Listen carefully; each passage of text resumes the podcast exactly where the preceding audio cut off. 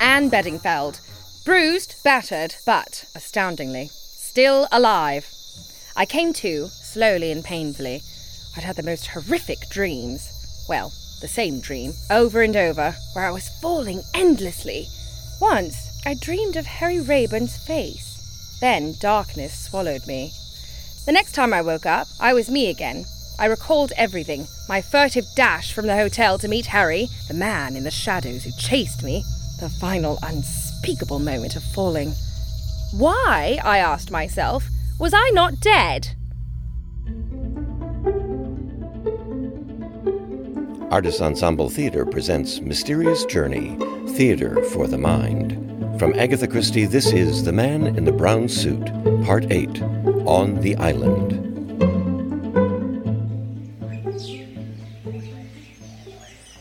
I was lying on a rather lumpy couch in a small hut with wooden walls. My left arm was bandaged. At first, I thought I was alone. Then I saw a man at the window looking out. He turned, and it was Harry Rayburn. You're awake. Feeling better? To my horror, I realized that tears were streaming down my face. No, don't cry, Anne. Please don't. You're safe now. Sorry. Here, drink some milk. I drank obediently, like a child. Are you in pain? A little. Is my presence. Should I go? No. All right. Then I'll stay. He brought over a small stool and sat, holding my hand. You're safe. Just rest. That sounded lovely. I had a thousand questions, but instead, to my own surprise, I drifted off again, this time without the nightmares. When I awoke, the sun was high. Harry was there, smiling. Hello again. Let's get you sitting up. He did most of the work. I was weak as a kitten. That's better. Here, I've got a basin of water. I imagine you'd like a wash. More than anything, While you're doing that, I'm going to fetch some soup. After I'd washed and devoured every drop of soup, it was time for answers. Look, I know how cliche this sounds, but it must be said. Where am I? On an island in the Zambezi River, about four miles upstream of the falls. And how long? Nearly three weeks. What? That can't be. How is that possible? You had a concussion. Your arm was injured. Just when I thought you were on the mend, you became fevered. Frightened me half to death. No wonder I'm so weak. Suzanne must be frantic. Who? Mrs. Blair, I was with her and Sir Eustace and Colonel Race at the hotel. But you knew that surely. I know only that I found you unconscious, in a tree overhanging the ravine. If your clothing hadn't caught on the branches, you'd have been dashed to pieces on the rocks below. God! But you sent a note asking me to meet you in the clearing. No, Anne, I didn't. I, you, I'm, I'm sorry. I'm still trying to make sense of this. How is it you were on the spot so opportunely? What are you doing on this part of the world? I live here. Here, on this island. Yes. I settled here after the war. From time to time, I take parties from the hotel on excursions upriver in my boat. Mostly, I do as I please. All alone? That's right. The last thing I want is company. Well, sorry to have inflicted mine, but I had very little say in the matter. None whatever. I slung you across my shoulders like a sack of coal and carried you to my boat. Quite like primitive man. But I don't understand. How did you appear so providentially? Right. This is going to sound. I was oddly restless. Couldn't sleep. I was plagued by the strangest feeling that something was about to happen. I know that feeling. In the end, I took the boat downriver, came ashore and hiked up toward the falls. Then I heard you scream. I located you, out cold, dangling from a tree above a sickening drop. Why didn't you get help from the hotel instead of carting me here? The hotel? Not a chance. Anne, first someone tries to hurl you overboard, then off a cliff? I don't trust your so called friends. I swore that I'd take care of you myself. Not a soul comes to this island. No one knows you're here. You did quite right. And I shan't send word, not even to Suzanne, not yet. Whoever wrote that note, well, it was not the work of an outsider. For the moment, your enemies think you're dead. They won't fret at the lack of a body. The torrent would have carried it miles downstream. Dear Lord. Once you're stronger, you can go to Bera and get a boat back to England. What? I will not. Oh, yes, you will. Oh, don't be ridiculous. Don't you be stupid. Then, of course, we quarrelled furiously until he stomped out. But we soon made it up again. During my recovery, we bickered often, but it never lasted long. One of us, usually me, would start laughing. Then we'd both give way and we'd be friends again. Harry needed laughter in his life. He'd been solitary and angry far too long. I was nearly well. We were lazing in the shade, watching the sunset. None of my hairpins had survived the fall, and my black hair hung down my back. You look like a witch, Anne. A glamorous, beguiling sort of witch, I hope. You. Look, you've got to leave. You and I. This can't go on. I suppose not, but it's been a happy time, hasn't it? Happy? It's been hell on earth. Oh, do be quiet. I'm going to be brave, so please don't interrupt. Harry, if you want me to go, I'll go. But if you want me to stay, I'll stay. Anne, I'm a criminal twice over. I'm wanted for murder. Around here, they know me as Harry Parker. They think I've been away on a trek upriver. But eventually, someone will put two and two together and I'll be arrested. Harry. This. this isn't real, Anne. All the world is before you. Mine is in ashes. Well, if you don't want me, You know that I do. I'd give my soul to keep you here forever. Then let's- No, you're leaving tonight. You'll go to Bearer. I'm not going to Barra. You are going to Bearer and from there to England if I have to throw you in the boat. How many death defying escapes have you had? entirely You've beside. used up all your luck, Anne. Go home and. and marry. Be happy.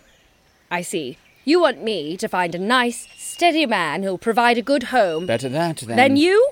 And what will you do? I'll clear my name or die in the attempt and choke the life out of the scoundrel who tried to murder you. To be fair, he didn't actually push me over. He didn't need to. The stones lining the path had all been moved. The outermost stones were balanced on bushes that grew out over the edge. So that I would think I was still on the path. when in fact you were stepping out into nothingness. Anne, before we part, I want you to know my story from the beginning. Well, part of it I've guessed. I know your real name is Tom Lucas. So you do. My second year at Cambridge, I met a fellow. John Airdsley? Yes. We were both rash, impatient, wild. We shared a craving to see the untrodden places of the world. Couldn't wait to get out of England and go exploring. After Cambridge, Airdsley had one final bitter quarrel with his father, Sir Lawrence. Then we two sailed for South America. It was hard, a hand to mouth scramble for existence far from the beaten track And you loved it. every minute. That's the place to really know a friend. We two forged an unbreakable bond there. We were brothers. I- I can't explain. I understand. Deep in the jungles of British Guiana, we made the find of a lifetime diamonds. We went mad with joy. It wasn't because of the money, What was it? the thrill of discovery. Airdsley had grown up wealthy, had always known he'd inherit millions one day. Lucas had always been poor and didn't care. Do you mind me telling it like this? As if I was outside it all. Looking back at those reckless boys I don't even recognize. Harry Rayburn. Tell it however you like. We came to Kimberley, so cocky and full of ourselves, with sample diamonds to be examined by the experts. And in the hotel, we met her. Nadina. The name she used then was Anita Grunberg. She was gorgeous. I hate her. You've no need. Anyway, we both fell hard. It was the first shadow that had come between us. But even then, we didn't quarrel. We agreed that the choice was hers. God, she played us for fools. No one knew it. Certainly not us. But she was already married to a nondescript little man who was employed as a diamond sorter at De Beers. Of course, we bragged about our big discovery, even showed her our precious diamonds. We were both Dazzled. idiots. When the De Beers robbery was discovered, the police came down on us like a thunderclap and seized our diamonds. At first, we laughed. And then? Our sample diamonds proved to be stones stolen from De Beers. Anita had switched them so that we would be blamed. She vanished, and our pathetic story about a substitution was laughed to scorn. I'm so sorry. I know that's pitifully inadequate. But you. you do believe me? Of course I do. You're the first person who ever has. I know that the case against you was dismissed. Sir Lawrence is doing. He made restitution and De Beers dropped the charges. But it pretty well broke the old fellow's heart. He had one final painful scene with his only son in which he cast him off utterly. A week later, war was declared. The two friends enlisted. You know what happened. The best friend a man ever had was killed through his own mad recklessness, and he died with his name tarnished. What happened to you? I was reported as missing, presumed killed. I never troubled to correct the mistake. I took the name of Harry Parker and retreated to this island. You never thought of trying to prove your innocence? After the war, after losing my friend, all I felt was, what's the good? What changed? I was escorting a party on a trip upriver. I was at the landing, helping them into my boat, when one man gave a startled exclamation. He was staring at me as though I were a ghost, one that he recognized. I made inquiries and learned that his name was Carruthers. He came from Kimberley, where he was employed by De Beers. Mothball man. What? Never mind. Go on. My old rage reignited. I went to Kimberley and wrung the truth from him. Which was? Carruthers and his wife, Anita, had taken part in the robbery. But for the first time, I heard about the mastermind who had planned it. The Colonel. How? d- Yes. Carruthers was holding back, so I threatened to shoot him. Oh, good for you! I admire your bloodthirsty instincts. The rest of the story poured out of him. Anita had double crossed the Colonel. She held back a few of the stones she'd stolen from us. De Beers would know the difference at once. Thus proving your story that you'd been framed. Carruthers assured me that, for enough money, Anita would give me the diamonds. He promised to cable her at once. But of course, he lied. Even worse, he bolted. In the nick of time, I learned that he was leaving for England aboard the Kilmorden Castle. I managed to book passage as well. I kept to my cabin, pretending illness. We disembarked. My first time in England in nine years, and I was wearing a false beard and glasses. I trailed Carruthers to London, where he visited a housing agent. I went in and was leafing through a pamphlet when Good afternoon. in walked Anita Grunberg. Was she as beautiful as you remembered? Difficult to tell through a crimson haze of rage. You must have loved her once, to hate her like that. No! I swear, Anne, I hated her on my friend's account. I'd been infatuated, yes, but with him it went deeper. Her betrayal tore up the roots of his life. Anita asked to view Millhouse. The agent mentioned it was owned by Sir Eustace Pedler. I recalled that name from South Africa. I trailed the pair through Knightsbridge. They never once spoke or gave any sign that they knew one another. Anita entered a restaurant and took a table. I followed Carruthers down into the tube station. He moved to the far end of the platform. There was some girl nearby, but no one else.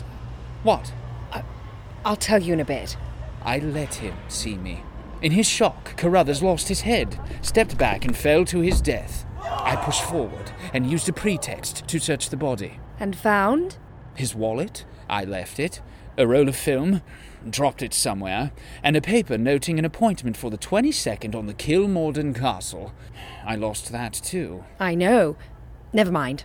Keep going. I ducked into the nearest cloakroom and removed the false beard. Why get rid of your disguise? I was afraid I'd be pinched for picking a dead man's pockets. I returned to the restaurant where I'd last seen Anita and followed her to Millhouse What was your plan, Harry? to terrify her into handing over the diamonds. I was looking forward to it. I've always had the devil's own temper. And? I went in with murder in my heart. But she was already dead. She'd been strangled, and me not three minutes behind her. Was no one else in the house? No! In one stroke, the Colonel had rid himself of the blackmailer and arranged for an arrogant idiot to take the blame. All I could think was, I had to get out of the country. How did Sir Eustace enter the picture? Pure chance. I was walking about blindly when I heard a familiar name. Some chap named Milton was saying that he'd convinced Sir Eustace to move up his trip to South Africa. He'd be on the Kilmorden Castle leaving Saturday. I seized my chance, bluffed my way in to see Sir Eustace, and convinced him to bring me along. Besides, What? I had a half baked notion that Sir Eustace might actually be the Colonel. Because he owned Millhouse and has frequently visited South Africa. Yes. Then I found out he was in France on the day Nadina was strangled. I'm nearly certain that Guy Paget was in Marlow that day. What? I assumed he was with Sir Eustace in France. No, he said he'd been visiting Florence. Wherever he was, it was not Italy. Curious. Anyway, that's my tale. I'd hoped to secure the diamonds, but Nadina didn't bring them to Millhouse. Carruthers must have hidden them. As long as those diamonds are at large, the Colonel is still in danger, and I have no way to prove my innocence. Well, it's time you heard my story, I think. Prepare to be amazed. I told him everything, but the bit that astounded him the most. My diamonds have been in your possession for the past week. well, Suzanne's, really. But they'll prove you're not guilty of theft. There's still the charge of murder. Now that we put our stories together, we went round and round the facts. The thing we came back to, over and over, was the identity of the Colonel. Was he, or was he not, Guy Paget? If not Paget, then who? Who lured you out of the hotel that night, then chased you on the path? Paget is in Cape Town. You saw him yourself at the train station. Perhaps he employed a Confederate. How would he have known to forge a note from me to you? I, I don't know. Before leaving the hotel that night, you're certain that you overheard Sir Eustace dictating to Miss Pettigrew. Yes, so it couldn't have been him pursuing me. Where was Colonel Race? No idea. Could he have any reason to believe that you and I might be friendly? Oh, perhaps. Oh, but he can't be the Colonel. He's in the Secret Service. How do we know that? It's easy to throw out hints. Soon the rumor spreads. Anne, Race was in South Africa at the time of the Kimberley robbery. But where does Patrick come in? Could he be in Race's employ? I don't know. Perhaps Paget's not part of this at all. But he tried to hurl me overboard. Was that Paget? At the time, I thought the man I chased off was a bit larger. But in Cape Town, I saw the man who followed me talking with Paget. You say Paget checked his watch. Perhaps the man merely asked the time. Isn't that rather a large coincidence? Not if there's a deliberate effort to make Paget the Colonel's scapegoat. We need to find out definitely if Paget was in Marlow that day and why. Another Hush. thing, What's that? It was fully dark now. No moon. I could just barely make out a dark blur on the surface of the water. A boat! Then someone struck a match. The flame illuminated the red headed man who had pursued me through Cape Town. There were others with him in the boat. Quick, back to the hut. Can you load a rifle? No! Show me how! After some hasty instructions, Harry stood by the window with a pistol. Who's there? That'll give them something to think about. Stand back, Anne, and load. One bullet grazed Harry's cheek. His answering fire was deadly. I had the rifle loaded when he turned for it. They're turning back. They know they're too easy a target on the water, but they'll try again. Anne, you black haired witch, you've got the heart of a lion. Then he kissed me and, just as abruptly, let me go. No time. What? Quickly, gather all of the tins of paraffin you can find. As I did so, I grabbed a bundle of rags and climbed up onto the roof. I exited the hut and, with a thud, he dropped down beside me. There. It's worth a try at any rate, while we get down to the boat. Harry, they're coming back. We won't wait. Where the hell's the boat? It's been cut adrift. Right, time for my little scenic effect. As he spoke, flames erupted from the hut. The firelight illuminated two figures huddled together on the roof. My old clothes, stuffed with rags. It won't fool them for long. Come on! Hand in hand, we raced across the island. Only a narrow channel of water was between us and the shore on the other side. They can't bring their boats around here. Too rocky. Can you swim? A little? I'll get you across. Keep an eye for crocodiles. What?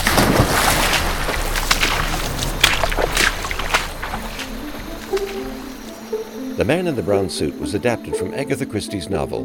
The final episode, Unmasking the Colonel, is next. In this episode, Sarah Wattle played Anne and Ian Garthwaite played Harry. When stages around the world went dark, Artist Ensemble Theatre began producing theatre for the mind. If you can, please consider donating to AET or become a patron by pledging monthly. Learn more at artistensemble.org. And as always, thank you for listening.